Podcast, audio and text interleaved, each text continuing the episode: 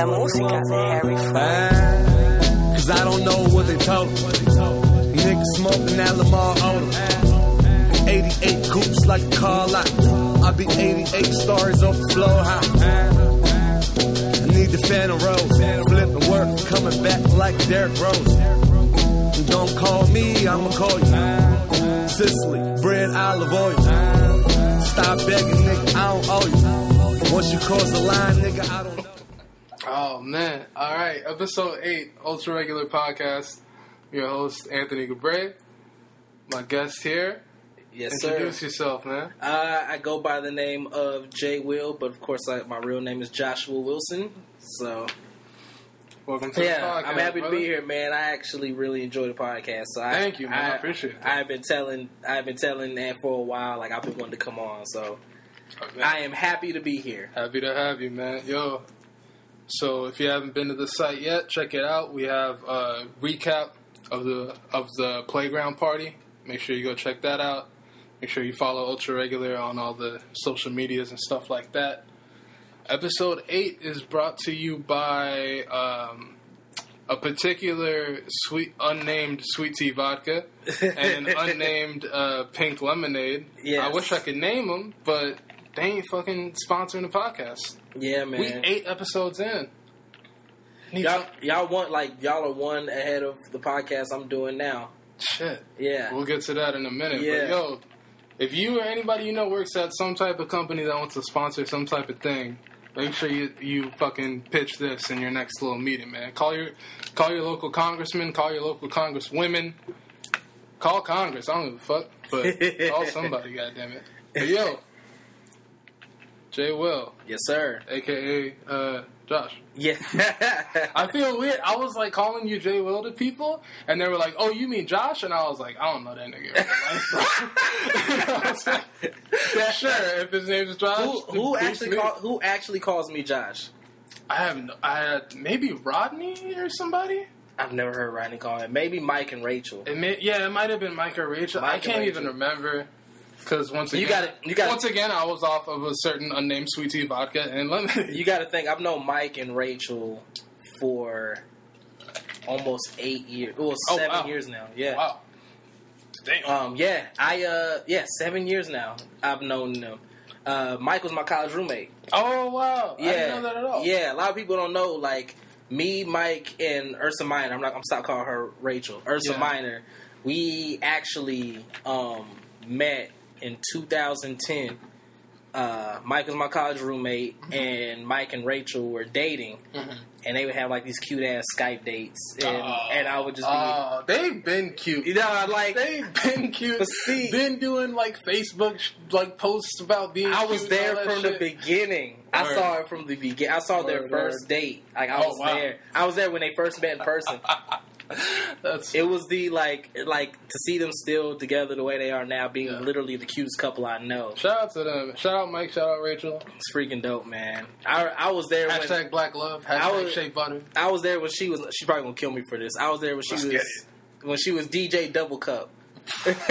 she was not. I did not know that. I don't know. She's probably gonna kill me for it. Wow, damn! That's gonna be the title of this episode. oh man, so nah, I love them too, man. So that's probably where you heard that from. yeah, yeah, yeah. Good people over there. But yeah, man. So had you on mainly just to talk about your uh, your mini series, Yeah. Matters of the Heart. Yeah. It I remember. Let me talk about how I found out about it. I think. Uh, I think the girls, Vicky and Eliza, were talking about like going to the premiere or whatever. Were they at the premiere? No, in typical like Vicky and Eliza fashion, they talked about going to a thing. They didn't go to the thing, but I went just like because I watched the trailer or whatever. I was like, "Oh, this is cool." Something made in Dallas. Da, da, da, da. So I went and then uh, man, the shit like exceeded all expectations. I was like, wait, I, I went by myself and shit. I was in the back, like I was laughing. I was like, I felt bad for your character and like all this shit. And I was like all the way in, and I was like, wow, man, this did really like put some impressive shit together. I appreciate that, man. I really do. it was really, I really appreciate that because um, when you're a creative man, um, you're typically way harder on yourself than anyone else. definitely. So all you see are the flaws. so uh, Right, right, right. Typically you need someone else to kind of shake your like take you out of your your realm of reality and let you know like hey you didn't do that bad of a job as you think you did. Like this is actually really good. So Mhm. when i when people stop me and tell me that or you know tell me that they went to the premiere because there's a lot of people i never met before. I don't believe we met prior Yeah. premiere Yeah, there's no. people i had never met before that were there and i'll be act, literally be on the streets or at a random event and somebody will Mhm. stop and be like hey i was at your premiere Yeah, yeah, yeah. or hey, I saw the show, I loved it. And I'm just like, Because it was a packed house, man. yeah. I don't know how many like seats that theater has or whatever, but it was like packed. I was in the back. I was shit, surprised because it was a Tuesday night, yeah, and I was expecting maybe 50 people, Right. maybe 50. We ended up uh, having about two to 300. I, I, I probably man. it was around that area, anywhere from Yeah. like two to 300 people, and um, I was very appreciative of that. Uh, really wasn't expecting it. Big you know? time. So yeah, it was it was dope that people were able to make it out and really enjoyed it. Because even to this day, I'll have people hit me up and tell me how much they enjoy it. yeah, And just, up, yeah, so I appreciate that. Yeah, man, no doubt. But um, so I was doing a little bit of research on you, and the first thing that I typically check when I'm doing research on someone I'm gonna have on the podcast, I just go to their Facebook, Okay. and I think it was there that I found out that you actually went to film school. Yeah, I uh, went to film school. Yeah, that was. I didn't learn a goddamn thing. Yeah, okay, I wanted to so ask we're- so we're you learned anything, and then you used it in the film. So here's here's the thing. Um, I'm probably the only person that's ever been kicked out of film school in less than a year. Hmm. In literally once. what what school was it? Well, I went to. I was. I was at UTA, University of Texas at Arlington, Okay. the film program. Okay. Now, here's the thing. I'm one of those kids that didn't look into curriculums. Like they, I didn't research what I was getting myself into before I got into it. Mhm. I just knew I wanted to go to UTA. My brother played school. My brother played ball at UTA, Mhm. He- and so I would come and visit, and I had a good time. My best friend from back home moved up here to UTA, it was just, and I would come up here and have a good time when I would visit. So I just knew I wanted to go to UTA. Mm-hmm. I didn't realize their like their prerequisites as far as me getting into the film program, which was like a bunch of art classes. Oh, I am the worst artist. I'm the worst painter, the worst sculptor, the worst sketcher. I'm the worst of all time. And Yeah. these were all requirements for me to even touch a camera that's so weird. in the film program. And so I literally I'd be I, I was bad, but I did the best I could. yeah. Even though like I mean, that's, art that's what college is. Like, Yeah. You just you go in that shit and you do what you can. even though art is supposed to be objective, like you, there was really no way you could judge art, but they Yeah. straight up came to me at midterms. nah, so this shit trash. nah, they literally no. This is literally what happened All right. at midterms. My main professor came up to me and she's like, "Josh, I just want to let you know, I appreciate you so much. You t- you do all the work, you do it on time, you give your best, But- and, and we all appreciate it. All of our, I was like, all." Like Uh, yeah, me and all of your professors had a little talk about you. oh lord. and it was Damn. like, and it was like, but here's the thing: we've everybody else is kind of at a college level. You're kind of at a kindergarten level. wow. no way she said that. No, I'm quoting verbatim. Duh. Everybody else is at a college level, and you're kind of at a kindergarten. She could have said high school, bro. That's disrespectful. Nah, she straight up said kindergarten, fam. Nah. And, and I was definitely, I was listening. I was like, what? Like she was like, you're at a kindergarten level, and even though you've done all the assignments the way that we've asked you to do them, Mhm. we've kind of been grading you leniently, thinking you would eventually get better, but you haven't. So, um, from here on out, we're going to be grading you accordingly, and it's probably best that you just drop out. Jesus Christ. Yeah, Jeez. I bro. was devastated. Like I had to switch my whole curriculum. I had to switch. I had to like leave the whole program. It was bad. Like I was. horrifying. But also kind of hilarious. No, it's that a great were, That you were so bad that like they came together as colleagues Yeah, on their own time. on their own side. They met up. They had families and shit, but they were like, "No, this is bigger than that." We they gotta- got together and decided that you were such a bad artist Yeah. that you had to be stopped. Yeah, They couldn't let you carry on. yeah. Nah, it was. That is crazy. I remember like just the thing I remember most from that day is just calling my mom right after, and like I didn't cry, but I was damn close. I was like, no, I don't blame you. Like, if people came together and told you, like, yeah, hey, I know this is what you like, kind of want to get into, or whatever. But me and my colleagues of people who are actually good at this have decided that you're so bad, we cannot let But this I don't understand how art really like. I I asked around to other people who did other programs, of Yeah. film pro, film programs at other schools. Yeah, None of them had it like that. I was about to tell you. Yeah, I went to UNT and I did their whole film program. I don't have to take none of that shit. That's what I'm saying. Like I I didn't ask, draw a goddamn thing. I'll ask around. I'll be like, this is literally only what UTA did, and so UTA shit is new though. Their whole film program is like new, right? yeah, for I the most part, maybe yeah. that's why. That may Like, have something to do with it. It may even be different now because this was five years, six years ago when this happened. So Yeah, that'd be a bitch if they took that whole requirement away after you, after man, you fucking left. but it was um, I mean, it was cool because uh, um, I mean, I had the radio program Mm-hmm. at UTA, and that's literally kept me afloat. Like that's like me doing radio, doing live from the underground at UTA, which we'll get to later. Mm-hmm. Literally is what kept me afloat for a while. I ended up leaving the school like after the full year, but. Mm-hmm. I didn't make it past the semester with the film program. God. They got me up out of there. God damn. Well, at least they ain't waste too much of your time. Yeah, nah. But um, really, man, I used to. I actually used to rap, Oh, okay. and so uh, Hold on. You know what I'm asking. I'm not gonna tell you. What was the rap name? I'm not gonna tell you. no. you got it. I got to hear it. no, all I'm gonna say is this. All I'm gonna say is this. I used to rap, and I had a manager. Actually, you know, I had a manager. I had I actually went on tour. Oh, wow. Yeah, I did. For see, Ah. people look at me. They like. Ah. I say I used to rap. Like, man, come on, Man, fuck man. I went on tour, fam. Wow. I did tours with Juvenile and What? yeah. So no, no, no, no, no, no. Yeah. I'm gonna need that name, nigga. fuck out of here. So I did my thing.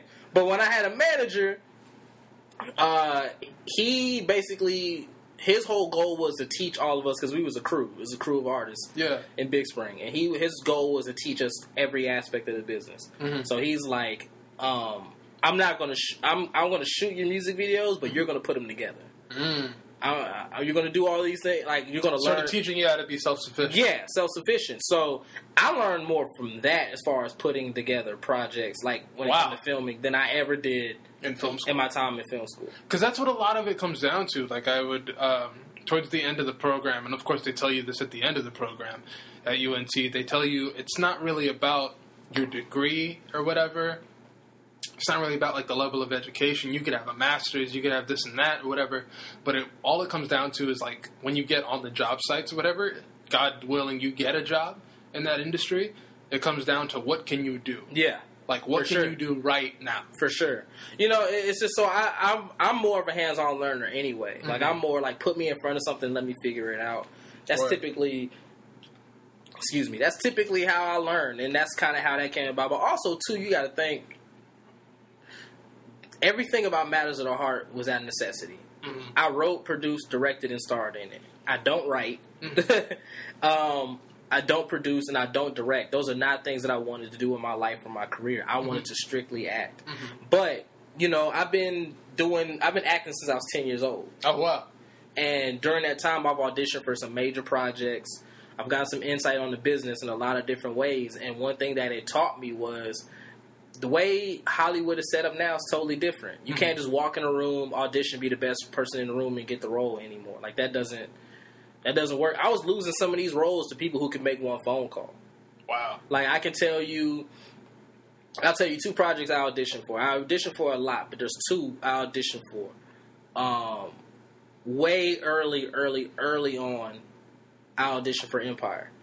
Wow. Way early on. This is back, and this is before Terrence Howard was even like Lucius Lyon. This is back You- when this is back when this is back when Wesley Snipes was Lucius Lyon. Oh wow, don't I didn't even know that. A lot of people don't know that. That's that's a very different show. Wesley Snipes was Lucius Lyon. Uh, uh, well, initially it was Wesley Snipes. Oh man. Um, I was auditioning then, and then the part I was going for was uh, ended up going to a kid. Well, I mean, we all know him now. It's uh, Bryshere Gray or Yazz. Dude plays Hakeem. Oh damn, that's that's uh same dude who was in uh New edition.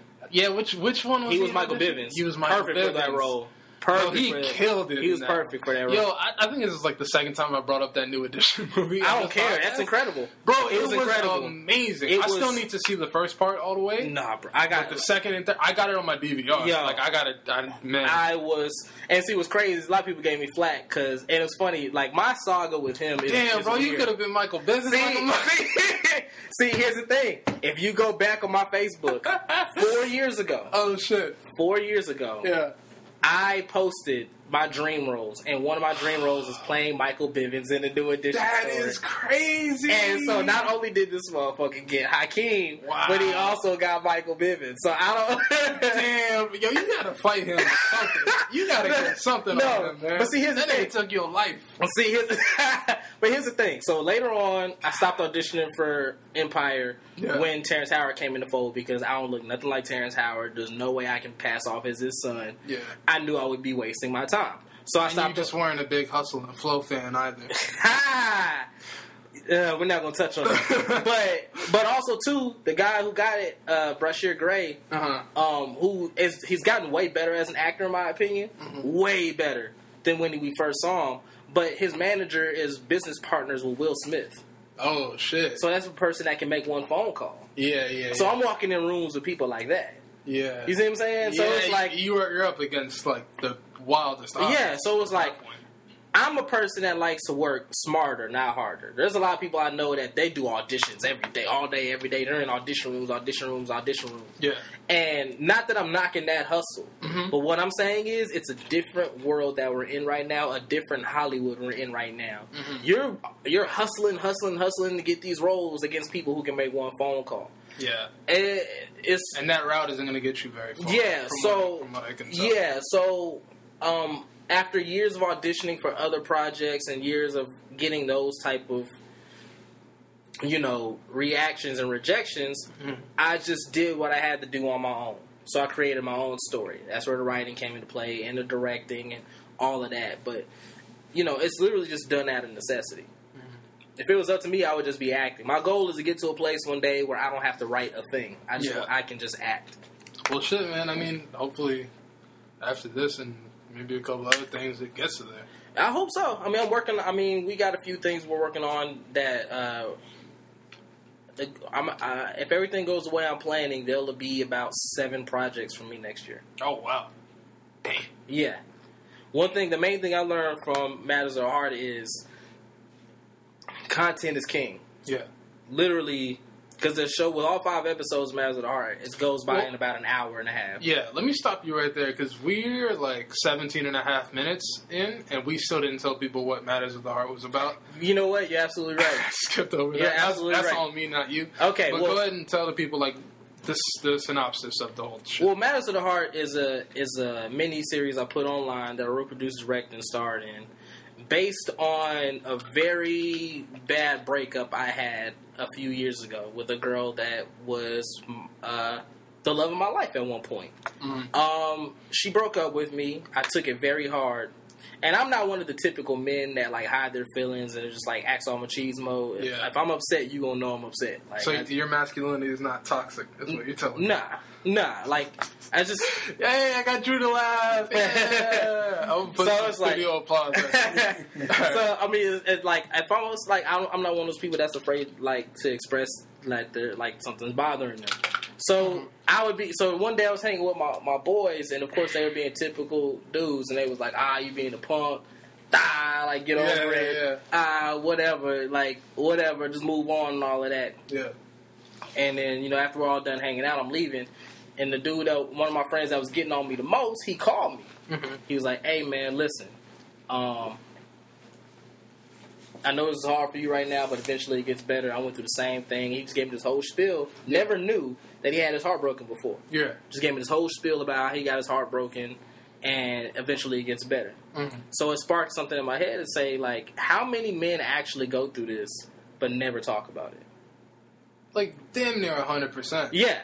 So so I was like I can I can just create something it gave me the idea to create something based through my story that could be something that everybody can relate to and enjoy. It's it's not a drama, it's more of a comedy. Yeah. It's more like laughing at my pain like cuz damn It's very funny, and it's very fun to laugh at your pain. I'll say. and everything that happened in the show actually happened. yeah. So there's a lot of crazy stuff you see in the show, but that's actually how it went down. I actually went like There's a lot worse I could have I could have put in there. Oh, but, Oh wow. Oh, I gave like a PG version of what really happened between Oh me and oh, her. wow. Damn. Yeah, Damn. which is why like Now, now I want to hear some of these Yeah, stories. we After- can- when we after- get off the yeah, podcast, I can tell you some- you can tell. I can tell you some some of the. R-rated shit. yeah, it's bad. So, like, the first question when I was thinking about questions to ask you about this, like, the first thing that really came to mind is like, why, like, why would you do this and that? Like, why would you draw? Since you said this is such a painful breakup and like, you know, you took a while to get over it and all that. Like, why did you draw out this experience into the process of making it a film or making it a, uh, a mini series? Um, because I feel like that's sort of like it's sort of like a self torture type of thing to really like let me immerse myself in this tough time in my life and write it all out or write a certain version of it Well, out see- and then you know well, see, here's the all thing. Like, I can see how that is for most people. For me, I've always been really open. Mm, Like, I don't really hide anything yeah except my rap name. I'm gonna get that out of you by the end of this shit. It's like literally like Drew looking at us like you're ready to tell me it's literally the only thing in my life I'm ashamed of. Uh, but I'm I'm typically a very open person, and and uh, it takes a lot to embarrass me. Like a lot of the things that are embarrassing for most people aren't embarrassing for me. Like I don't. Hmm. I'm not embarrassed that I got my heart broken. yeah I'm not embarrassed that it made me look like a fool. yeah It at the end of the day, I was in love and I did the best I could to to fight for it. That's nothing to be ashamed of. Word. yeah That's nothing to be ashamed of. So, um, it just it's just something that naturally came to mind. Like it's something that I just I needed to get out of my out of my system because honestly, I didn't get over this until I was done writing the script for it. So this is really writing it was for me. Like it was a, a release for me. I didn't even know if I was going to turn it into anything. It just needed. I just needed to get it off my chest. What? Yeah, that makes sense. So, um, oh, something that I wanted to know. I don't think you. I read some of your other interviews. I don't know if you got into this or whatever, but um, did the girl that plays like uh, your ex in the film? Did she hit you up after this came out? So are you asking me if the girl that's based on if she hit me up after? Yeah. No, her mother did. Oh, Um, interesting. Yeah, her mother did. Because here's the thing, like when I was with her, I got very close with her family. So her mom, even to this day, will hit me up every now and then and Oh, check on me and see how I'm doing, and we'll talk. Like it's it's, it's gotten less and less over the years because like she's married now to someone else. So obviously, you need to stop talking to yeah. your daughter's ex boyfriend Yeah. when sh when I'm now married to someone else. That's like, a, that's a, that's a that's a pretty good sign though that you were like a good guy and all. Like as like as good as you can get in with the parents, the better. Yeah, so um she watched it and she hit me up one day. She was like, "This is really good. I enjoyed it. Like Hmm. knowing you for years." Yeah, no, she was like, "Knowing you for years, I knew you endured pain, but I didn't know it was on this level." Mhm.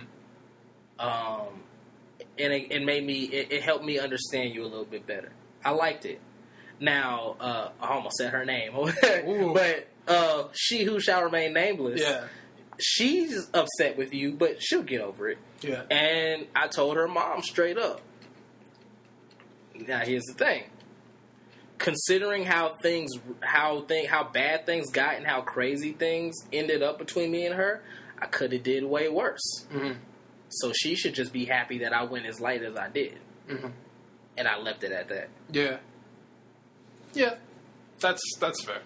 So just from what you were telling me before we got on the podcast, you could have painted her much worse. I could have, and And you did. and I got a lot of backlash for that because people who know me and knows what happened between us. Ah, yeah, bro. Why didn't you? Why didn't Yo, you put this in there? Why didn't, you, me- why didn't you do this? They wanted me to go hard, but here's Yeah. the thing: Matters of the Heart was not meant for me to bash my ex. Yeah. It was meant to be an open forum for people to understand their feelings and un- and know that they're not alone, Mhm. and it's okay to, to experience things that help you grow in the end. Because you know, going through that situation helped me grow in a lot of different ways. I had to take a look at myself and be like, I'm such a great guy. Why would she leave me? hmm So it made me look inward and be like, oh, I'm not as perfect as I thought I was. There's a lot of things and there's a lot of ways I'm treating people that I need to change.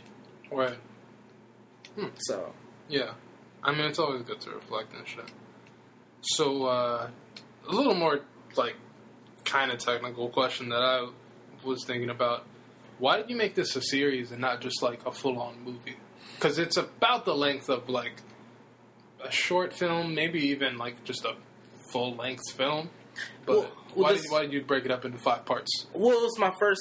It's my first foray into this into this world, um, and uh, consumers these days can barely sit down for five minutes, let alone an hour straight of something Ah. that they've never even seen or heard of before. I got you. So I figure if I cut it down into chunks, hmm it'll be easier to digest for people. Um, plus, there's a whole like society online that fiend for new black web series. hmm I don't know if you noticed, but the black web Yeah, series yeah, fan yeah. base Definitely. is crazy. I mean, that's where Insecure came from. Exactly. That's where I'm Money sure of like Oh my God, Money and Violence. Yo, Yeah. did you watch Money and Violence, yeah, bro?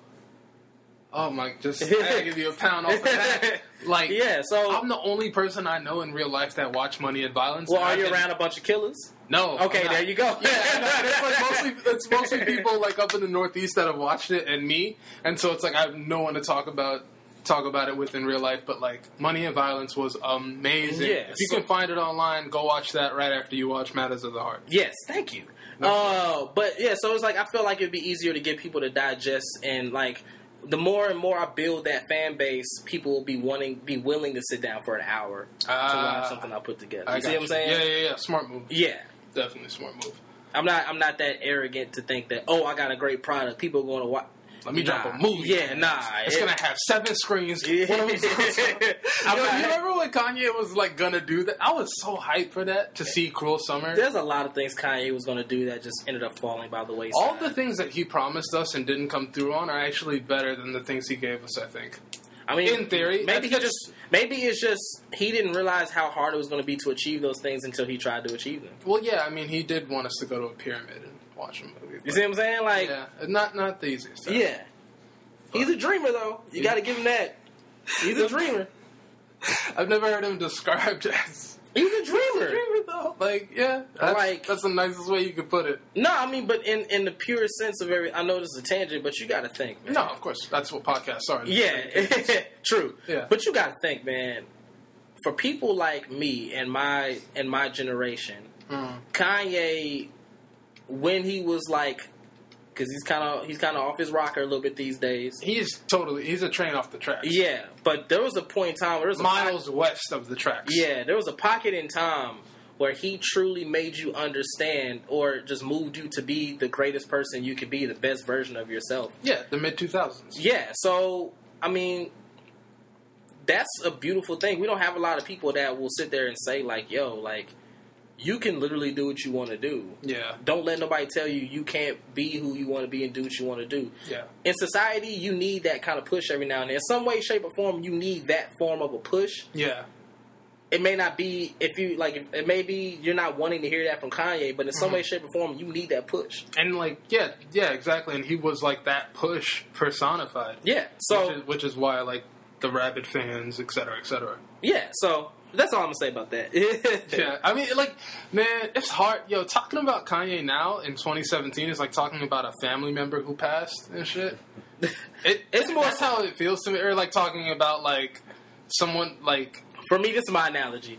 It's that it's that it's that friend or family member that swears up and down they can fight. And you, Oh, and, you and you never seen them fight, but they your boy, so you support. him. You like, yeah, yeah, Yeah. You, you can whoop five niggas, Yeah. at once. and then he actually gets his ass whooped, oh and you can no longer defend him. That's Yeah. that's the, that's what Kanye is now oh, to me. man, that's He's that he's that friend and ah. family member that got his ass whooped after talking all that mess, and now you can't defend him. oh man, that's that's hard to hear. Yeah. Sorry, my contact is being disruptive. All right, cool, good. Um, sorry. Did I hit you hard with that one? No, it, it was a little bit, but it's also just like thinking about kind like I, what was I listening to the other day? I think it was um, I played College Dropout. I was playing College Dropout on the way to work or whatever, and my my commute to work is like 20, 25 minutes if it's bad or whatever. So I just I play it from the top or whatever. You know, of course the Cedric interludes got me laughing and shit, and then I hear "Never Let You Down," and the shit just like it just like hit me in the chest. That song always like hit me in the chest, but like now it especially did because it's just like, damn, man. Like I was never one of those like, oh, I miss the old Kanye, da da da da da da da type of people, Right. Because I felt like it was sort of the same message in a different package to Yeah. a certain extent. And if you think about it, if you really listen hard enough, he kind of gave you an idea of where he was going musically on every album. A little bit. Eventually a little towards the bit of end- that too. I'm not even talking about musically, just but just like the message. Like there are moments in Yeezus where they're like, yeah, those lines are just like the lines from College Dropout or Mhm. whatever, whatever. So like, it was never that for me, but until like the Trump shit, Ah. where it was like, all right, I can't even, I can't even like do anything for this. Like this dude is like all the way off. Like yeah, that was literally that was literally the haymaker for me. That's literally Kanye getting knocked out. yes, the, the Drew is a cartoon. We can't talk. Yeah, Kanye is kind of like Jordan Peele predicted what was happening very much Oh so my in Get Out. Oh my god! I didn't even know that's what you were getting at. yeah, Okay, the second Get place. Out. The- Yeah, I mean, damn, yeah. Post Trump Kanye is definitely sunken place, and it breaks my fucking heart. yeah. I, t- I tend to not like get wrapped up in other people's lives. It's hard not to when it's like It is when someone you're broken, you trying to figure it out. Like, Uh, like I don't give a damn what's happening to Kanye. I'm trying to get Yeah. my bills paid. yeah, yeah. Damn. Huh. Makes me feel better. I guess I'm just like haven't been that, bro. Not to shit on you. No, no, no. Just like I'm not doing that. Shout out to my parents. Shit. I'm not gonna lie. Like I'm straight up. Like some hey, some cherish it. Yeah, Hey, ab- I absolutely, I absolutely do because like there are some it. people who like totally like take for granted like what they get or whatever. But like after being around like my American friends whose parents like don't really like give a shit about them like that after 18 and shit, Mhm. like I'm so grateful to have like my parents and like I feel like maybe it's just like a foreign thing or maybe it's just specific to like my parents and maybe my friends' parents and shit, but like that whole open door policy shit until like you get on your feet is wild. Yeah, don't get me wrong. I'm not. I'm not saying my parents are still very much. I'm not calling you an orphan. Yeah, no, no. My parents are very much still like behind me, but it's like it's just more so like if you really need us. If you absolutely need it, but until then, you on yo. yeah, do you think? Which is yeah, which is like still great that you Yeah. even have that. yeah, for sure, for sure. All right. Um. Oh, random question that I had. So there's um. God damn it. See, this is what I meant by film school not teaching me shit. um, I can't remember the thing. It's uh. Maybe it's motif. My professors are rolling in their grave. The recurring thing of you and your friends in the fil- in the in the show uh, shooting free throws and talking about shit. Yeah, yeah. What is that? Is that a motif? Is that?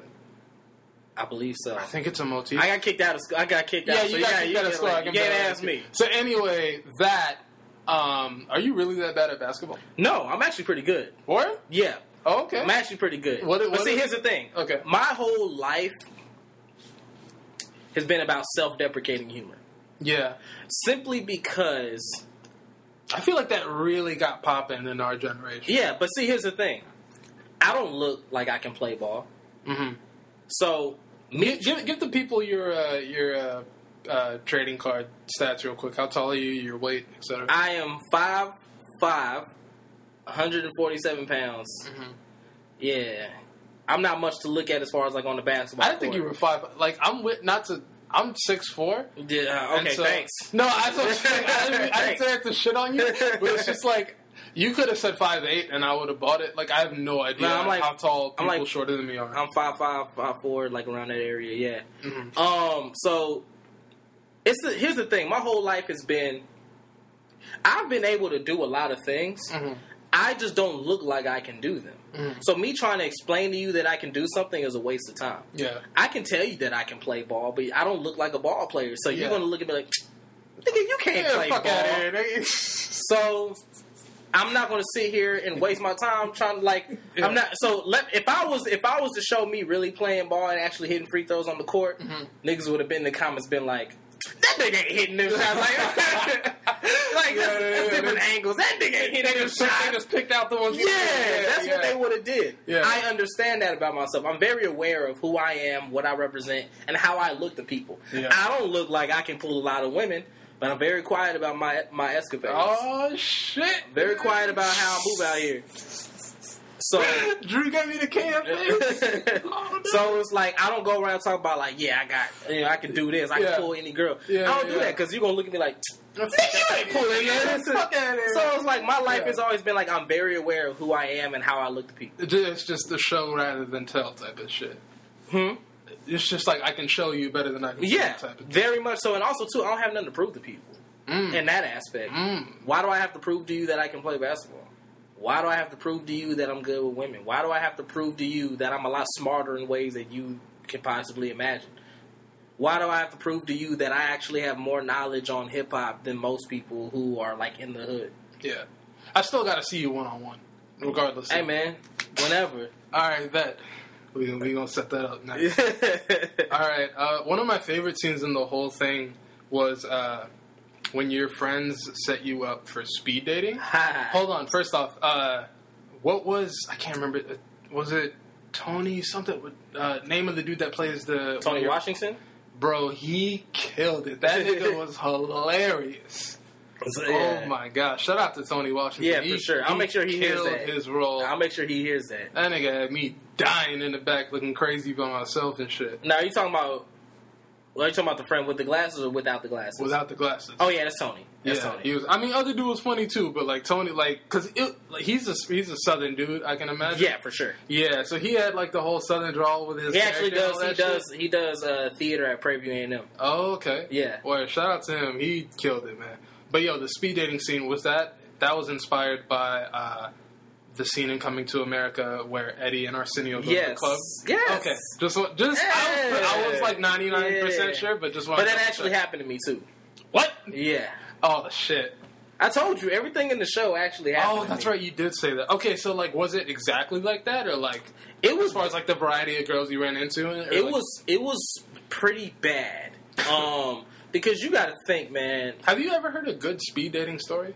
No, no. Because I, But at that time, I was willing to do anything to get my mind off of like yeah, what was Th- bothering. So it was like I was I was willing to try anything. Like Yeah. I have horrible Tinder stories too. Yeah. I have a horrible like plenty of fish stories as Oh, well. God. Like I I have really Tell me about your J date stories. uh the, which one is J date? That's the Jewish date. Oh God! I was like, "What is Jay?" I was like, "I want to like say something like it'd be some wild," but I have horrible instances, um, uh, as a result to me trying to get over my ex. You know what I'm saying? yeah. That led to great stories. Yeah. but it was re- like nah. So that the way the scene was shot and put together, you're absolutely right.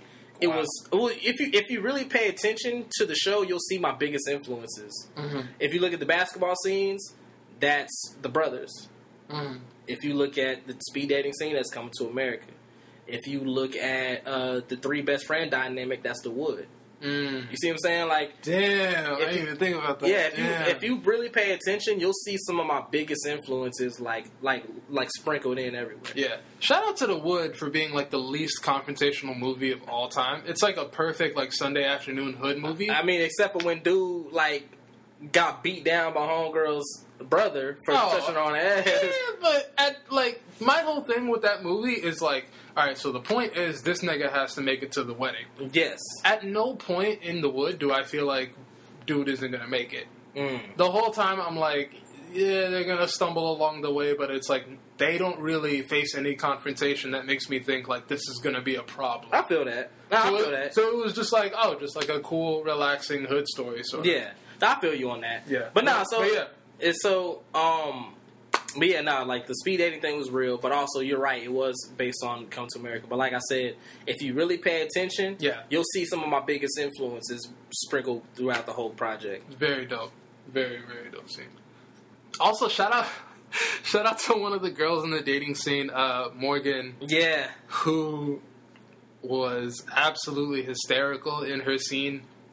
That whatever voice she was using in that scene is like literally like ten octaves higher than her normal talking voice. well, I'm gonna tell you like this this, was like so funny to me. I love Morgan to death for that simply because she came with Jazz. Jazz, who's also in the show in another scene, Mm. uh, she just showed up with Jazz. Mm. And I asked Morgan right there on the spot, can you do this scene? Oh wow. And she was not with it at 1st Mhm. but eventually I got her to do it, and she killed it. Shut man. So I so I thank her so much for that because I initially thought she would be perfect for that part Mhm. when I was casting it, but I just like ah, Morgan wouldn't do this. yeah. And then you know God works in mysterious ways because He ended up bringing her right there. That's why I flipped. out. I was like Morgan, Yeah. you like she, I don't know if Yeah. she remembers it, but I was like hysterical when I saw her because I was like, you have no idea. I Yeah. wanted you here for this. Oh man. Please do this. And then the other girl that I got for it ended up not making it that night. Oh wow. So it was perfect. yeah. Damn. Perfect. Damn, that's crazy. Yeah, so no, shout out to Morgan for real for that because I, I I love her to death for that. That's what's up. So, uh, all in all, after the after it came out, after you know the big premiere at the theater and all that, like, what was the reaction like from most of the people that came up to you? Man, I it was it's so hard for me to fully put in words how you know grateful I was Yeah, for the reaction that I got. yeah, I got people telling me how much they loved it, how funny it was, how real it was, how they would never admit that about themselves. I had people hitting me on the low saying they went through the exact same thing and my mm-hmm. show helped them get th- I had a dude literally hit me like I'm I'm over my ex now because I watched this. wow, yeah, I had a woman come crying to me literally saying I'm literally going through this right now. That's great. I never anticipated that. Yeah, I never anticipated. Even before we finished, like incredible things ha- were happening that made me let, let me know we were on the right path. Like we were filming when we were filming at the basketball court. There was these dudes who were letting us finish up. They wanted to play ball, so they was letting us finish. Mhm. So when we finished, I went over to them. I was like, "Hey guys, thank you so much for letting us do this." I was like, "Oh, what are y'all making?" And I told them, and I told them the whole premise and everything. And there was this guy, hmm and he sat there. He was like, "You know, I was married for 24 years." wow, And one day I came home and my wife was packing herself and she left me. damn, That's a very important story you're telling that nobody tells. And I was just like, damn. Like, like I, I was speechless. I was like, I'm tripping over five years. yeah, You was married, Married for 24 24 years? and Shorty was just gonna leave. Yo, no, she wasn't going. She left. Oh well, yeah, she left, but like, man, that's- Yo, I damn near cried right there. I was like, bruh, like, I'm tripping over nothing. yeah, in yeah. But but he just sat there. He looked me dead, dead serious. It's like, yeah, nobody talks about that. Man, that's crazy. especially within the black community, because you know we all supposed to be Yeah. like we are like you'll see like heartbreak stories with with, with like people like white people like forgetting Sarah Marshall. Yeah. Or you know, um, she's The- she's the- out of my league, Exactly, or like man the white- seeking woman. You exactly. know, the white man can be anything. Yeah. In any movie. a black man is not supposed to show vulnerability in the way that I showed it, in and any um, form. yeah. So he was just appreciative of that, and I begin a lot of people who've been appreciative of that. Yeah. Now, granted, it's not perfect. You know, obviously, there's some things that I wish I could have did differently, but it was my I first mean, time yeah. out. I mean, no, nothing is perfect, but honestly, like, I'm gonna sound like a contrarian because now I'm gonna act like I did learn something in film school. But like watching that, hearing that you directed it and all that shit, there were like very this nigga Drew, bro. but like watching it and everything, like there were very very few um, like hiccups in terms of just like camera shit, in terms of just like lighting shit, like everything. Well, that's all Renee. Renee is my partner, and she was a cinematographer. Okay, yeah. Um, and she was my partner in every aspect of this. Like, Mm-hmm. so Renee and Calvin, who was my co-director, like we were definitely there was a very much a team effort on this. It was not just me. Yeah. I would never like disrespect the people involved and say it was all this. You know, Yeah, yeah. I was the man. You Yeah, know, yeah, I did all by myself. Nah, it was definitely a team effort. It was, I couldn't have did it without Renee and Calvin. So Yeah. that's so as much praise as you're giving me, you got like they yeah, I mean, well, shout much. out in that case, shout out to Renee and Calvin because like the pro, like it came out technically like very sound, like very few hiccups in terms of like, you know, just what I what I was expecting to see. In no disrespect to you, but just coming off of like, oh, this is like, you know, a YouTube miniseries. And what I do you think when you hear YouTube see, miniseries? and I don't because blame you here's for the thinking thing, because I'm some because like as we just talked about, I'm someone who like came up watching not came up, but like just got done watching like Money and Violence Yeah. and shit. If you watch the first couple of seasons of Money and Violence, it's just like, bro, how how did y'all not shoot that one again? yeah. Like this, se- like we're in total darkness right now. Yeah. Like what, like what the fuck? Is No, going we on here? see and see.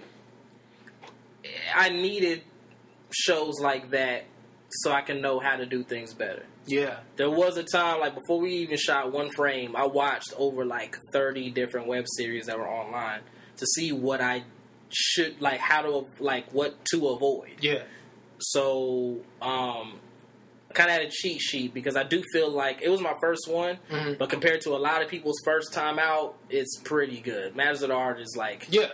Pretty No, good absolutely. compared to most people's first time out. But it's because I had like I would be able to see online like, oh, don't do this, Yeah, don't do that, definitely avoid this. Like, like, and I mean, and that's the way to do it.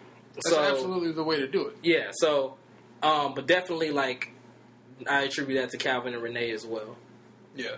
So so what's the next step? You got into it a little bit earlier talking about like seven projects next year, but like is there a next step for Matters of the Heart? Like maybe a season two or something? Well, see, Like, here's the what's thing. The, what's the deal? Here's the thing. Um, I, I had the script for Matters of the Heart season two written before we even put out season one. Oh, okay.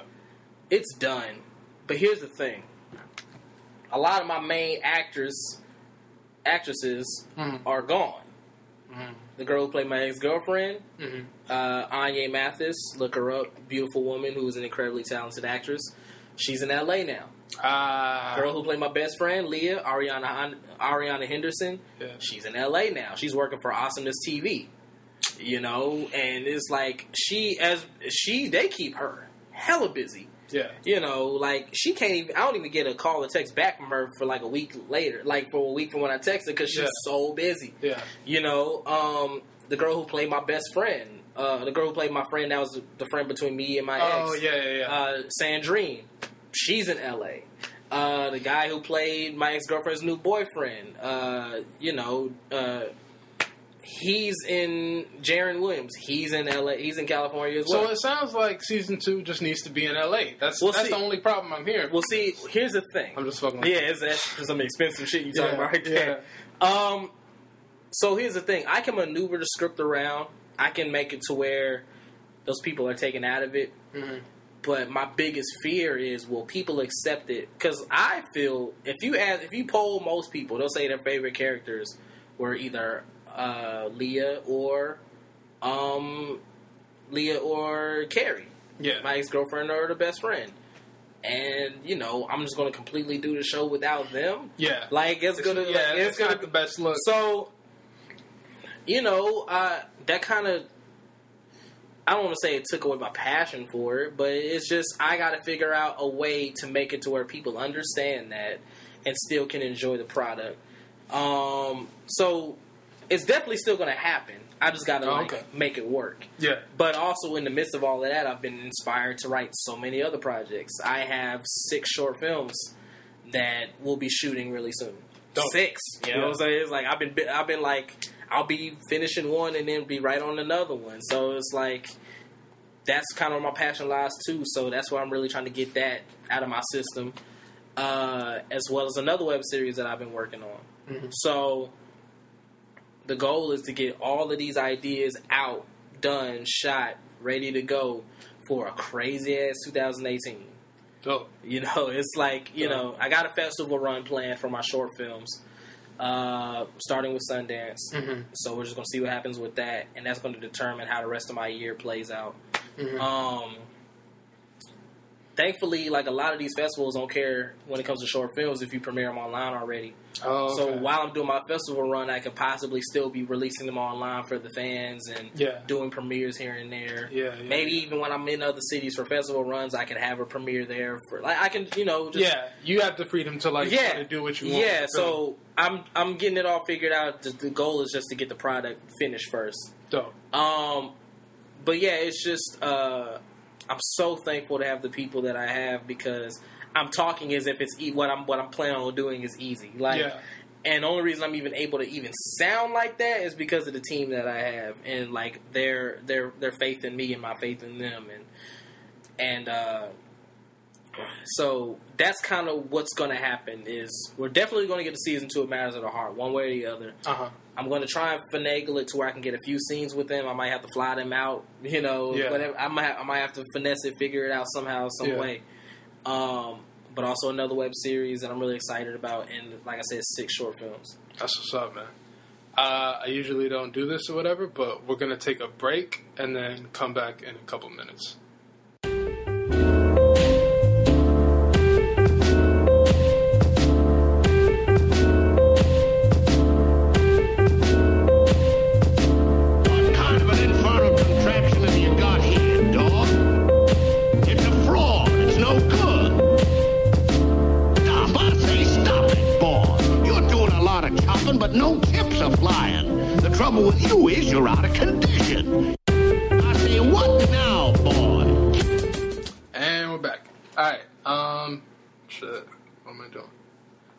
So enough about that. I wanted to talk a little bit about your podcast. It's Oh, called yeah. Don't take it personal. Yes, It is on iTunes and SoundCloud SoundCloud, just Yes. like ours. Go subscribe to both if you haven't. for sure. But um, so yeah, just give me like a summary of the podcast. Well, I'm gonna go dark for a second. Uh, Shit. Because as you know, I did live. I did a radio show called Live from the Underground for five years. Yeah. It's basically like mainly for the Dallas underground hip hop scene. Mm-hmm. Uh, had a great five year run, but I just got to a place where I didn't want to do it anymore.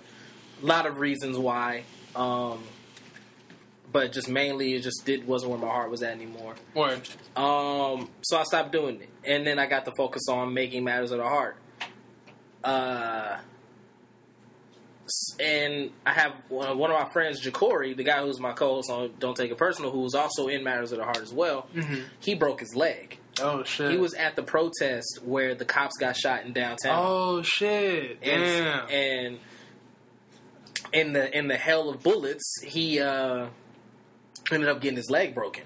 Damn. So Just like running away and he yeah, fell. and he fe- yeah, like Damn. yeah. So he ended up breaking his leg. He got away safe. Like Talk he got away clean. timing, Yeah, yeah. he got away clean.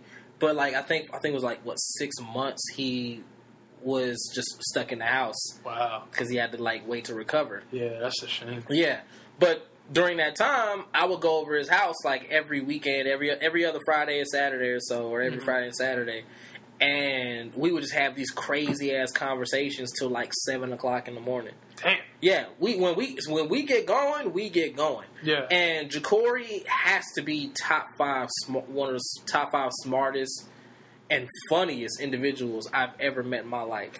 Yeah. and you know so his point of views on so many different things are, are point, points of views that I think everybody needs to hear.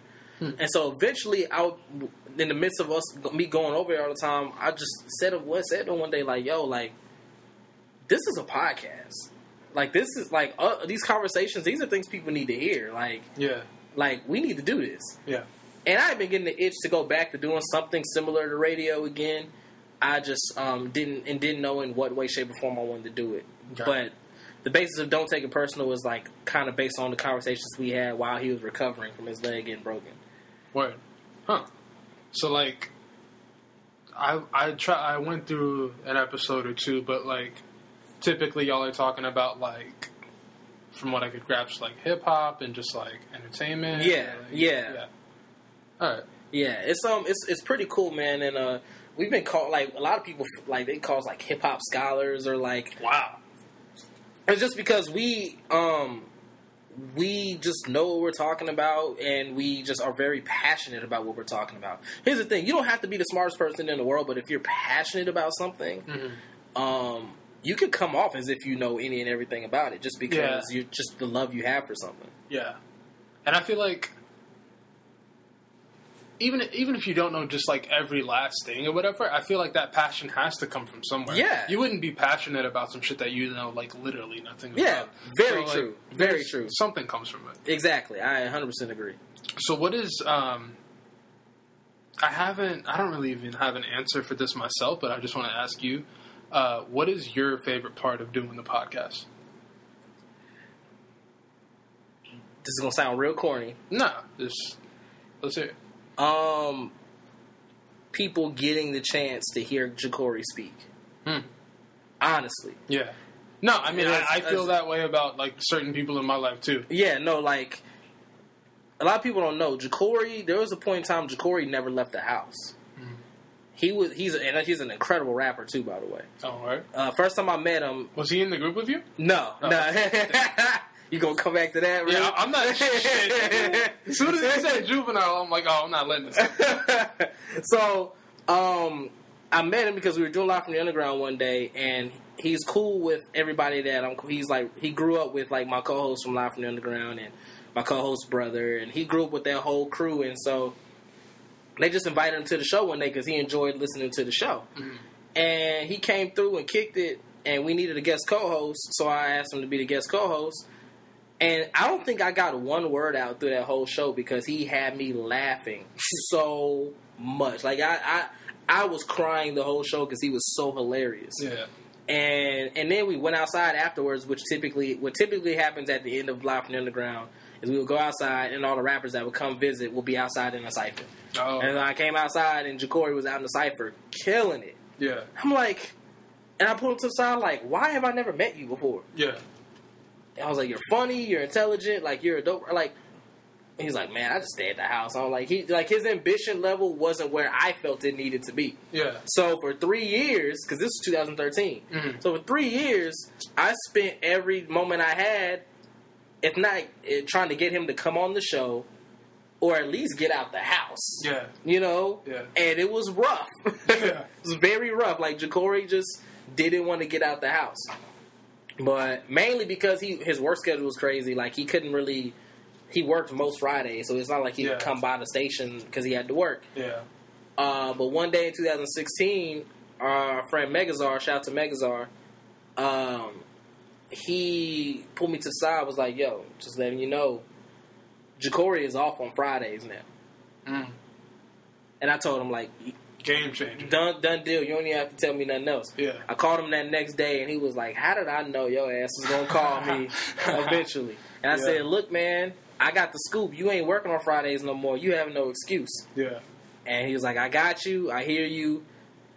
I'll, I'll do the sh- I'll do the show." Yeah. And from then on, uh, I, I saw a light, like a, like a, a light bulb go off in his head, like the spark. He he got a taste of it for real, and he hasn't been the same since. He's he's very vocal on social media. He's very vocal, like he's he he comes out more. Like he's just he's really dedicated to being seen and heard a lot more now. And I'm glad because I that's the whole reason we're doing this because I feel like he needs to be seen and heard. What? So really, my joy in doing the podcast is letting people get to hear his point of view on things. Right. That's pretty dope. Um, so one of the one of the things we were talking about that we were talking about talking about for this podcast was like uh, the Dallas like sort of urban entertainment, Yeah. for lack of a better term, urban entertainment scene. and so um, I wanted to ask like how do like how do you feel about the current state? Because I I was talking to uh, Rachel yesterday, Mhm. and then she just threw out that it was like the last uh, her last time doing like Crown and Harp mm-hmm. or whatever, and because Yeah. that place is closing down. Yeah. And then I had heard recently that uh, Barcadia and Beauty Bar are closing down as well. I didn't hear that. Oh, you didn't know that? I- I heard. The, I heard. I heard they're closing down because of um, uh, the new neighbors or the new people that live or whatever in that area were complaining about the noise. Are you so- serious? Dead ass. And so like those places are being like shut shut down or they're gonna close or whatever. Wow, game changer. Oh. Yeah, Oh. Big like two of my favorite places to go in Dallas. Like big trash that that shit is happening. Yo, um. Well, okay. Well, let's first start off with just the the talent in the city in general. Um, I feel like since I moved here, because I moved here in 2011, Oh. so it'll be six years in July that I moved here. From that time till now, Uh, because if you would ask me this, if you would have asked me this question like three or four months ago, you would have had a totally different answer. But I'm a lot more open minded now. Yeah. Because a few months ago, I was saying like the Dallas hip hop scene is dead, and what I meant by that is there's people and there's artists doing things, mm-hmm. but there was a certain level of camaraderie, a certain level of pushing for the city of Dallas that isn't around anymore, in my opinion. Drew, do you want to chime in? Can I butt in? Yeah. come sit over here. This is just something that's been on. This is just something that's been on my mind lately. Shout out to Drew Blackburn in the building. This is just something that's been on my mind lately because um, I just got uh, finished writing a feature, Oh, okay. which will probably come back to me with a lot of red tape and edits and stuff because Yeah. the editors are are smart and strong over there. But um, it was kind of a, I was just approached to um, write about something that has to do with Dallas music. Mm-hmm. And I was like, well, I'm going to do hip hop and I'm going to write about the underground scene. And there's a real struggle trying to find something to, to talk about that would fit in with the entire theme because it's about Texas music. It's not Mhm. about Dallas. It's about Okay. Texas music. Yeah. It's supposed to be celebratory. And I wanted to write about hip hop. So, that, I mean, there's it's going to be dour because the the scene isn't the same as it was two, three years ago. Yeah. Which is when I was at Zenith. Yeah, for sure. And um, what, what I kind of talked about a lot of was how when the fire marshals cracked down on December 31st, 2015 was when it kind of started. That that um, changed what happened in the scene a lot. So I mean, I don't. I don't know anything about that night. Can you? Well, here's well, the thing. well, it Well, was, uh, it was uh, New Year's Eve and a bunch of because um, in 2015, 2014, like the scene was active with Yeah. arts, arts. Yeah. Yeah. You know, it was just so active. Was all this underground stuff. It just it reminds me of all these type of scenes you read about that happened in the 60s, 70s, 90s, New York, San Francisco, Seattle you read about. It was so fun to be a part of that. And we then literally in the middle of it. and then all of a sudden, like the fire marshals in Dallas started cracking down on these scenes. They were being really strident with the rules and all this type of stuff. But I feel like that's when things started to change because you, I mean, and then also there are some people who just stopped wanting to be a part of it because it wasn't there. There's a ceiling in Dallas, Yeah. and once you reach that ceiling, they didn't want to do do much of it anymore. And you know, I don't know how you feel this really factors into everything, but I feel like, and this is no disrespectful, no disrespect to them, just speaking from a fan perspective and just from a like a out out like outside looking in perspective. Mhm. I feel like ADD breaking up had a big deal to do with that as well. Um, I feel like a lot of people were pushing for them to be the voice of Dallas hip hop, and then when it just didn't happen, a lot of people lost faith in it. Mhm. Um, not necessarily saying it's their fault. Like it's not Yeah. their fault. Yeah, yeah. yeah. I- I I'm saying what that the people, the supporters, kind of just was like, "Ah, whatever." Like this, Yeah. you know. And then, just um, to be honest, like let's just be real here. To be, I mean, people can get mad at me if they want to, but a lot of artists aren't working as hard as they say they are, or as they think as hard as they think they are, and a lot of artists aren't really worthy of the attention that they're wanting to get, and they don't see that, so they get in their own way. And a lot of artists, you know, I'll use Topic for an example. He's so passionate about what he does, it takes him a while to really get things out there Yeah. you know, and we're in a day and age where we ain't got time. Like the industry doesn't have time for you to take your sweet time putting out a project, especially if you're not that known yet. Yeah, those backpack stuff. Yeah, I mean, but I'm saying prior to that though, he Yeah. he said he was working on like three different projects. So prior to that, he could have finished up one or two of them. As an aside, I heard uh, what's the album's name? Th- These things are going to happen, Mm-hmm. and it is amazing. I mean, It's pretty amazing. But I mean, I just kind of uh, wanted to piggyback on what he was saying and what I just said, just about how how do you feel about the scene in regards to when it was at Zenith? When Mhm. we had all these DIY shows Yeah. and all this togetherness. Like Yeah. everybody was doing everything together, Mhm. and like you could just go to some warehouse, and then you could see. Um, I mean, these are the, the young kids who had beef, but I mean, at one point you can go to a warehouse and see the Iris and Crit Life perform Yeah. the same night. yeah, And um, I just, what, what are your thoughts on the scene in regards to how robust it once was and how it is now? it's um. But also, too, I think I think part of it is I think the one thing nobody's talking about is um, we getting older. A lot of us are getting jobs. A lot of, I mean, I'm saying a particular part of that scene that was out and about. Yeah, We- but I don't know if they got that much older to where like it's even a demo shift. I mean, I'm just saying that's. I'm not saying that's a major thing. I'm saying that probably is a It's a component. little, it's a small part of it. That's Okay, probably sure. a component. I'm not saying that's a major reason. Sure. I'm just naming reasons like components of it. I think that's, That's a fair. component of it. I think, um, but also said like I said, there's some artists who aren't doing as much as they think they're doing. Mm-hmm. So there's laziness involved. Um, there's also just artistic, um, uh, artistic uh, hiccups because, like I said, like someone like Topic, he's very passionate about what he does, and he doesn't want to just throw things out there. Um, and we're in a fickle time with consumers and fans where if you ain't feeding them constantly, they're gonna move on to somebody, somebody or something else. Um, also, a lot of people have left the city. Uh, artists and people who were doing things for the city have left. Uh, there's it's a it's people and the fans really aren't supporting the way they probably should. Um, like there's really a there's there is such a thing as a, uh, a consumer saying, "Why should I listen to so and so Dallas rapper when I can listen to Future?" Or so and so Dallas rapper when I can listen to Kendrick Lamar, or so and so Dallas rapper when I can listen to J Cole. Like that is a real thing. Yeah, Um, definitely. It's a lot of things, man. It's it's uh and also too there's too many people behind the scenes trying to be seen.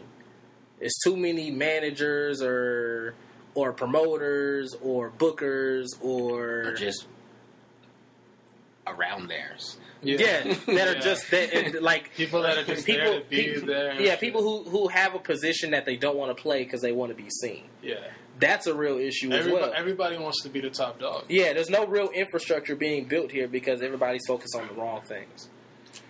I feel like the whole thing. I'm gonna just to clarify. Like, I've never been like the biggest like Dallas rap guy, whatever, whatever. Because like, You missed out. I, Yeah, yeah, you I definitely You missed missed out out. because in, in the years that you named, I was at college. Like, I was in Denton the whole time, so I don't. I didn't even know like what. and the you were kind of like on. there was a point in time when Denton was like there was a hip hop scene in Denton. Yeah, and I'm a little bit mm. young. Early, like I'm talking about like around when Brain Gang was first being Yeah, formed but and that all was that was Dallas putting on shows in Denton sometimes because Yeah, Blue, but that's- 'cause Blue had his foot in, and he had one foot in Denton, one foot in Dallas. So. I mean, but also too, I'm an outsider. I count all of that as all DFW. So, yeah, definitely. so Because that's just brain gang. Like what other Denton? Yeah. But uh, no, AD, but AD no. the Great, of Yeah, course. yeah, of But, course. but even Fair point. Denton artists, I wasn't like just I wasn't checking for it at all by any means. But like my point is that um, I feel like if one of the artists were to break through, like if like on a like a major major level, um, from what I understand, like the biggest one to come out of that time period that you were talking about, I guess would be Ricky Blue. No, Maybe? probably, no? probably, Who would probably be the the biggest out- one. I would outfit, say maybe? The ADD. outfit, you think? The ADD? outfit, probably the outfit.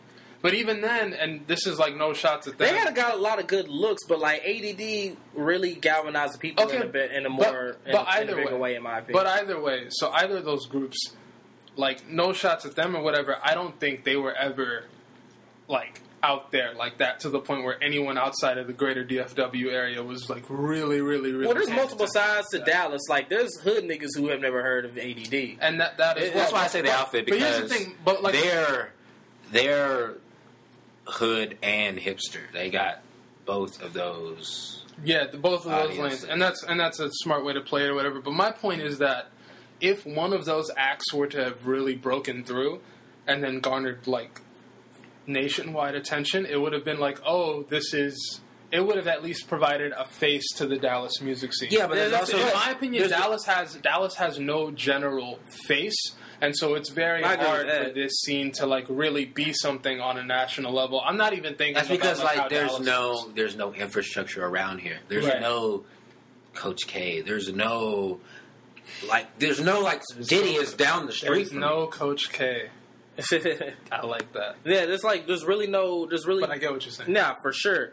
And also too, you got to think like we've had a lot of like we've had a lot of looks. It's just we don't capitalize off of them. yeah, in we very had the like, noisy article, glances. like we had the like written by Young Mel. yeah. But there's been articles by other major pub- crazy. but there's been articles by other major publica- publications talking about Dallas hip hop. We No, never yeah, like capitalize some on. listicle I've seen a couple here and there. BuzzFeed doesn't count. That's that's that's some lab rat.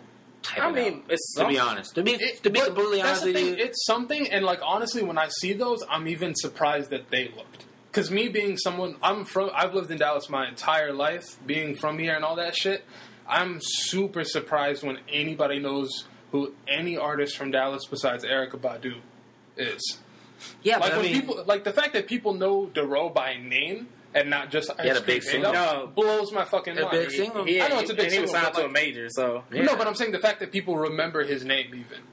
But I mean, there's also people like so it's Blue who has had opportunities to to become a mainstream name. Opportunity. There's, but Diddy there's like did. bad luck. There's, I mean, leaving TDE maybe seemed like a great decision at the time because he was in this group called Sore Losers, which they had a chance to become a mainstream as a crossover, as as a- a kind of crossover. as a friend, as a good friend of Blue, Mm-hmm. uh, I'm going to keep quiet on this part of the conversation because I know how frustrated he gets when things of sore losers Get brought up. As because, I mean, because they were right there, though. I mean, they were, why they were. And it's a sore spot, but I mean, they broke up.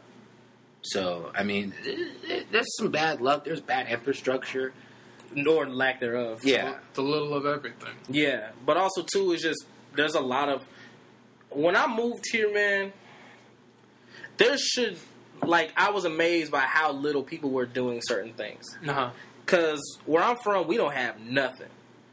We're literally in the middle of nowhere. And I'm you are from. Big Spring, Texas. I Shout don't out know. to If Big we, Spring. I don't know if we ever said that. So Yeah, no. Shout out to Big Spring, Texas. That's my hometown. I love where I'm from. I'm proud of where I'm from. Word. But we ain't got nothing there. Yeah. Like if you have dreams outside of being a regular human, like regular, go to work, come back, spend time with your family. If you have if you have dreams and aspirations outside of that way of living, Yeah. Big Spring isn't the place for you. Yeah. You know what I'm saying? So when I moved here,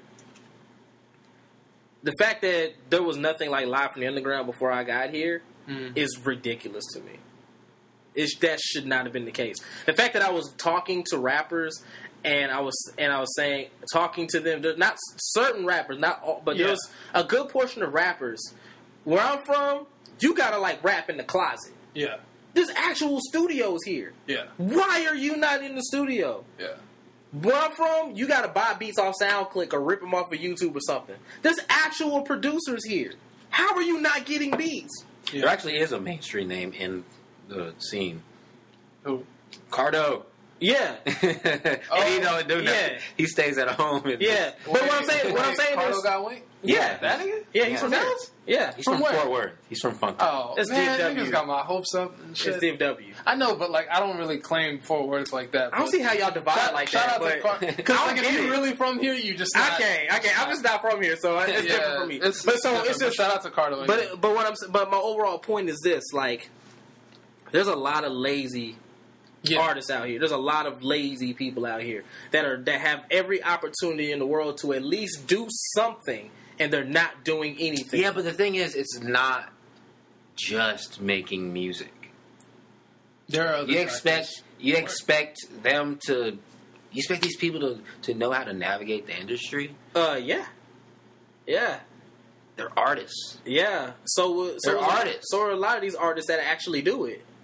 Yes, but they're artists. You, I mean, how you, you you shouldn't have to be a businessman and artist. That's why people. I'm an actor. We just we just talked about how I'm an actor. I don't direct. I don't write, and I found a way to make it happen. Sure, okay, that's good. That's good, but that, there's a reason why Chance the Rapper, in particular, is as successful as he is. I mean, it has okay. nothing to do Yeah, but with just how great his music is. so you're saying it's the team around him. Okay, but a lot of these motherfuckers don't leave their house either. They stay on Twitter and don't go anywhere. They don't go to any shows and meet people. They don't go to any events and meet people. They don't go to any festivals. They don't go to any, any network events. They stay in their fucking How, back how many, basement. how many musicians actually are networking, handing out business cards and stuff like that? how many how many success stories do we hear about people who like meet up with people at South by Southwest or just Very go to little. New, or go to New York or go to LA? But it's a South by Southwest is uh, it's a Ponzi scheme. So how At this so, point, so what do you so uh, so are you saying there's like what do you okay how do you describe I'm anybody saying getting that- successful? I'm saying that um, I'm saying that you might be placing, placing a little bit too much blame on the artists themselves. no, I'm, there's we we just talked about a lack of. Uh, I'm saying there are particular artists. I didn't say I said there's particular Okay, artists. right, right. I didn't say artists like Topic or Blue or Killer. I didn't say them. Mhm. I said there's particular artists that I've met in my time here that Yeah, are yeah, lazy yeah, but complain about how ain't nothing happening for them. Yeah, yeah. That's who I'm talking about. And I'm saying if like in that aspect, get your ass up and do something because there's a plenty of opportunities to at least do something I hear you. here. I hear you. That's what I'm saying. Not all. That's pretty good. I think we should table that conversation. I feel like that's like that could be like a whole another. No, podcast. you're definitely right. It is I want to have that episode one day. I want to have like a bunch of people in the studio for Don't Take It Personal. That's have that, this, that like- sounds like a don't take it personal type of Like thing. I want to be there, but I definitely like. Which I saw the don't videos for chime the other day. but I want to. I want to be. Yeah, there. you Like- might get little bro if you come in. I don't, I don't know shit about that. Because here's the thing, niggas talk about like Dallas rap. I'm like, bro, how is nobody talking about Big Tuck right now? Like, I get mad at that shit. to me, that that was that. But because he That was he has the itis from uh, all the mic all the he ate at the buffet, man. Oh. That's right. why. on the floor. on the mic. Oh my god! But no, but overall, here's the thing. Man, hear this nigga go. All right, go. Here's the thing. No, I'm just gonna say this and I'm gonna let it go. All right. there was a point in time, there was a run where what was happening in this city was more magical than anything I could possibly have imagined or seen or heard. Like it's it was to a point. No, I'm dead serious. Oh, there was man. something Word? special. It was here. like that because this nigga said And like it was You, you can't, Disneyland don't talk to me about that unless, eh, if you've never been to like a 16 bars party. Shout out to Rico. I Yes, was, for I was sure. with that, Sanjay. so I was Or We. Are I'll Dallas party. We her. Dallas party. so all I'm gonna is all I'm Shout out gonna to say Tommy J. all yeah, all I'm gonna so all I'm saying is I mean that partly led to why I stopped doing live from the underground. That was that was gone. That's why I asked that question. It's like it's gone. know? Like it's like the structure, like the overall camaraderie and structure is gone. There's still artists out here doing here. We still got. I mean, Topic's in Oakland, but I still count him as a Dallas artist. We still got Topic. We still got Blue. You still got Sam Lao. Still got Bobby Sessions. You still got. I mean, we didn't mention it because he's mainly not around our circles, but Lil Ronnie is dope to me. Lil Ronnie MF, like he's dope to me. Um, we got a lot of great artists here, but I haven't heard anybody in a year or two actually say, or Terrence Spectacle as well, and Debbie Stones. I love Debbie Stones. LL Cool J. but I haven't heard anyone say I'm doing this for Dallas in over a year. Yeah. So again, man, shout out to Big Tuck, man. Like, for, no, I'm just kidding. So, so yeah. So moving on. All right. Uh, last thing. Drew has been bugging me for this for about Oh two hours. God. I need to hear the Durag story. This God. he's doing a full end zone dance because you're about to tell this story. I got to hear it at this point. What is the Durag story? this is probably the most infamous thing of my time here. And it was completely by accident. Again, I've told you earlier, mm-hmm. I don't get embarrassed by anything I do. But- I, I didn't realize this was something that could that people would find embarrassing. But when I was a kid, uh, I hate Drew for even wanting to bring this up. when I was a kid, I wanted to be just like my older brother. My older brother had all the girls. He was one of the most popular kids in school. He he had really good looks. You know what I'm saying? Like it, the, like there was definitely definitely a divide in the looks category between me and my brother. I'm a good looking dude, but I ain't like my brother. So, uh, so, and one thing, one thing he he had was like he had like the most popping waves, and Mm. and you know, had him, had him seasick. yeah, and it was like it was like to a science. Like he had like the the the grease and then the the, the brush and then like had the wave cap like the do rag on at a certain time. He, he, then- he was one of them niggas brushing at school all day. yeah, he All was right. he was on it, and you know what I'm saying. And women loved it. Women Yeah. loved seeing the waves in dudes' hair. So, and I'm impatient. Really, you you've seen women compliment a dude's waist Yes. before? Because I, I saw this argument earlier. I think it, I think there was like you know Twitter gets it's just like a wave appreciation day, shit like that. That was actually a thing in the early 2000s. If you had waves, you was pulling chicks. yeah, absolutely. Like, I had, I had waves for I'm gonna call it 36 hours because I just like wasn't that committed to doing the do rag and the brushing and all that yeah, shit. no, it's definitely a commitment. I got like good gotta- hair, so like my waves wasn't on point like that. But um, yeah, so I saw that or whatever, and dudes were like talking about it, and they were like, "Yo, women like very rarely gave a shit about waves." From what I was seeing on Twitter, Where I'm from, it was but from totally where you were different. from, it was a big deal. totally different. You All right. had waves, you was yeah, you was on. man. All yeah. right, so more about you. so so I'm impatient when I'm a child. When I was a kid, I was impatient. It's Mm-hmm. like I don't want to go through the process of it taking forever to get waves. I want them now. yeah. So Lord. so, Oh god. so I came home one day and I was the only one at my house. How old were you? I was like 10, 11, Okay, maybe 12. I was in that I was in that area. middle school basically. Yeah, yeah. Okay. So I'm sitting there like, yo, I'm gonna do this, and then by the time my fa- my parents get home and my brother gets home, like I'm gonna be, I'm gonna have waves, I'm gonna be fly. I didn't know the science of how this worked, Yeah. so I just put on a gang of grease in my head. Oh lord, I knew that's where this was going.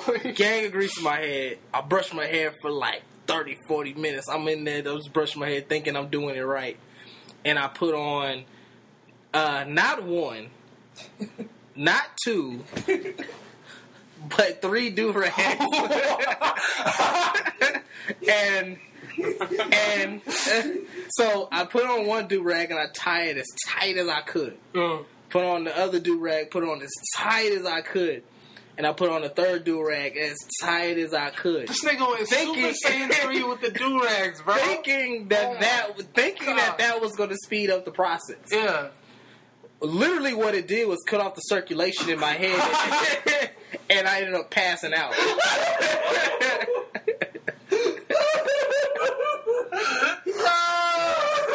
No, Last thing I remember bro. Last Oh thing I remember God. before passing out was like like I like I, I couldn't feel my tongue. I was like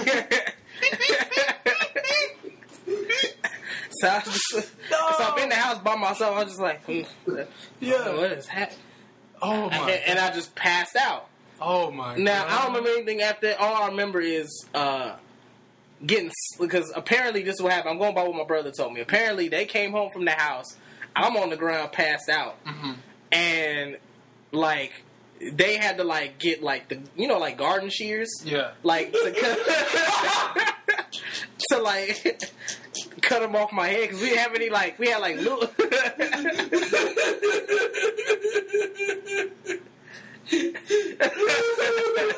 so, Bro, what? so like apparently they because we didn't have How the hell did you tie them shit that tight, bro? we didn't have any like big scissors.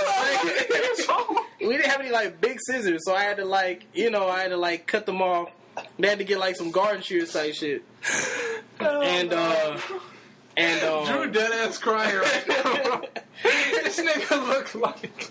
And I just remember my brother slapping the shit out of me. To, he like, wake up, wake, cause like I'm passed out. They thought like my brother thought I was dead. Yo, Cause like I mean, imagine coming home and seeing your little brother just on the floor. Yeah, just on the floor, out in three durags, brush on the floor. Yo, you know that line that you have on your Reese's face, go ahead. Yeah. it was there for at least. Bro, hold on, bro. Tell me, did you have three different lines? No, it was because it was like I had it all in one place. Oh, you were all in one So place? it Oh was like, cause that's why it was like cutting it off because it was like all like just Yeah, yeah, it yeah, all on one spot. Yeah.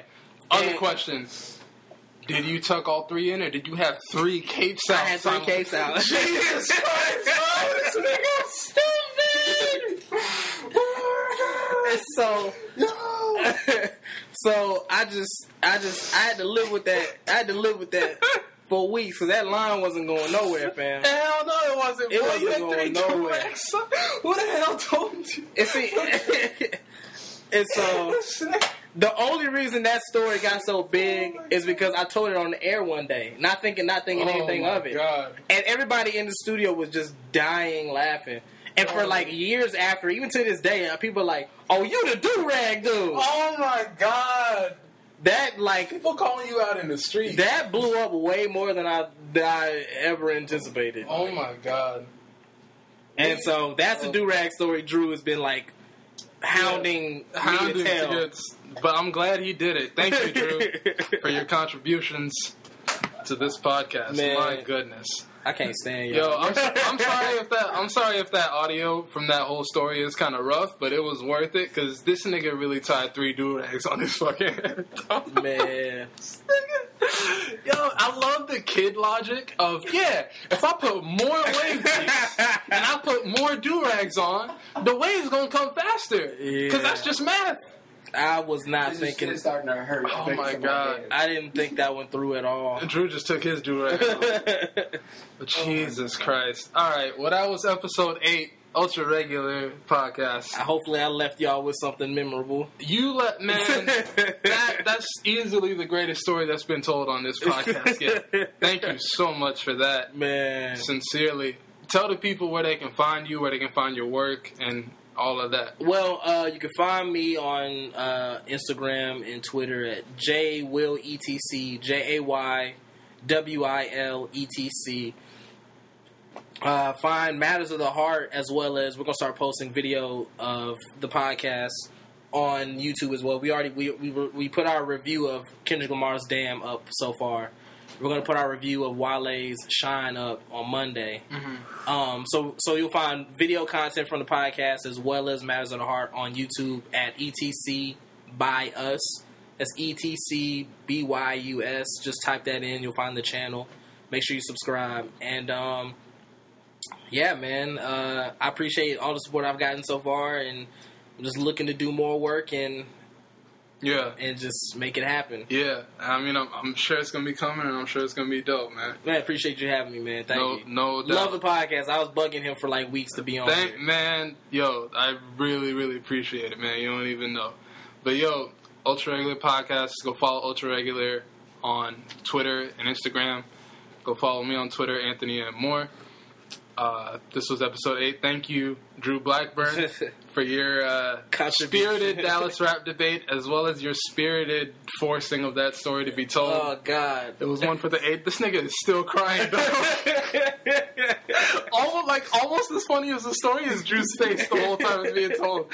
The nigga couldn't stand it, bro. Like, just, You should call this episode "Death by Durag." yes, that's it. Death by Durag, episode eight. Thank you. Bye.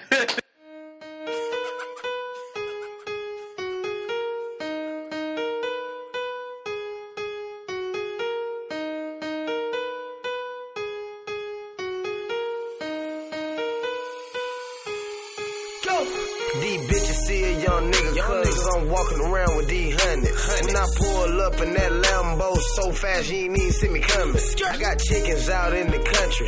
Got an AK finna start drumming. You were talking shit behind my back. Now here nigga you ain't saying nothing. Young, young rich nigga live forever. My trap game A1 club. A1. You said that I'm broke, how dare you? I ain't never going broke, never ever. Never ever. Your arms and your legs I silver. Then feed them to the sharks for dinner. Quavo too hot like a killer. Too hot. Young nigga and I keep the heavy metal. Adios, adios, adios. Talking cash, nigga. Adios, adios, adios, adios, adios. adios. You ain't talking to the plug, nigga. Adios, adios, adios, adios, adios. If you ain't talking Benji, nigga. Adios, adios, adios, adios, adios. You ain't talking Guala. Adios. You talking my cash adios. I pull up in drop top convertible rolls. My tennis will go. The Fendi, the Gucci, the Louis. I see it, I buy what I want. It's mine. Young rich nigga, I take a toast. Rich Vanessa nigga. Pablo, he gotta go. I'm on the boat. Vanessa Pablo, it's us. Meeting up with Carlito. Carlito. I'm taking no trip on the globe. The dope that I smoke get you high you a phone. I say that you ain't getting it back, no repo. It's finito. Finito. Adios. You standing there looking like you seen the ghost. Maybe it's cause I'm in this phantom ghost. I'm tripping, I just finesse you out the dope. Finesse in the plug. It's adios. Ad- ad- Adios, adios, adios, adios. We ain't talking cash, nigga. Adios, adios, adios, adios, adios. talking to the plug, nigga. Adios, adios, adios, adios, adios.